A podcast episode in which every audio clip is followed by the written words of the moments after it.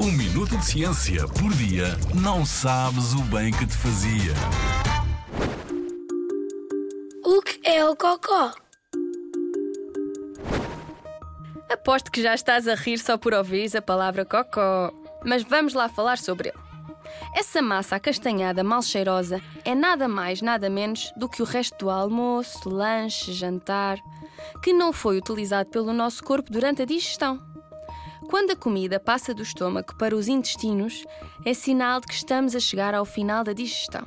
É no intestino grosso que o cocó ganha forma, com a ajuda das muitas bactérias que lá vivem. Se olhássemos para o cocó ao microscópio, iríamos encontrar algumas bactérias que vêm do nosso intestino, água e ainda algumas substâncias que o nosso organismo não conseguiu absorver. E sim, é muito importante olhar para o nosso cocó. Dependendo da sua forma, cor e consistência, ele ajuda-nos a perceber um pouco mais sobre o nosso corpo. Por exemplo, se o cocó for muito duro, pode significar que não estamos a beber água suficiente.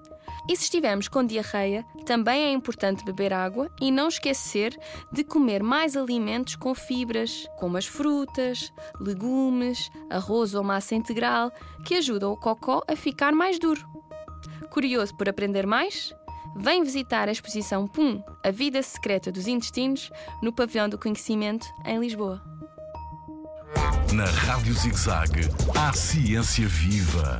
Porque a ciência é para todos.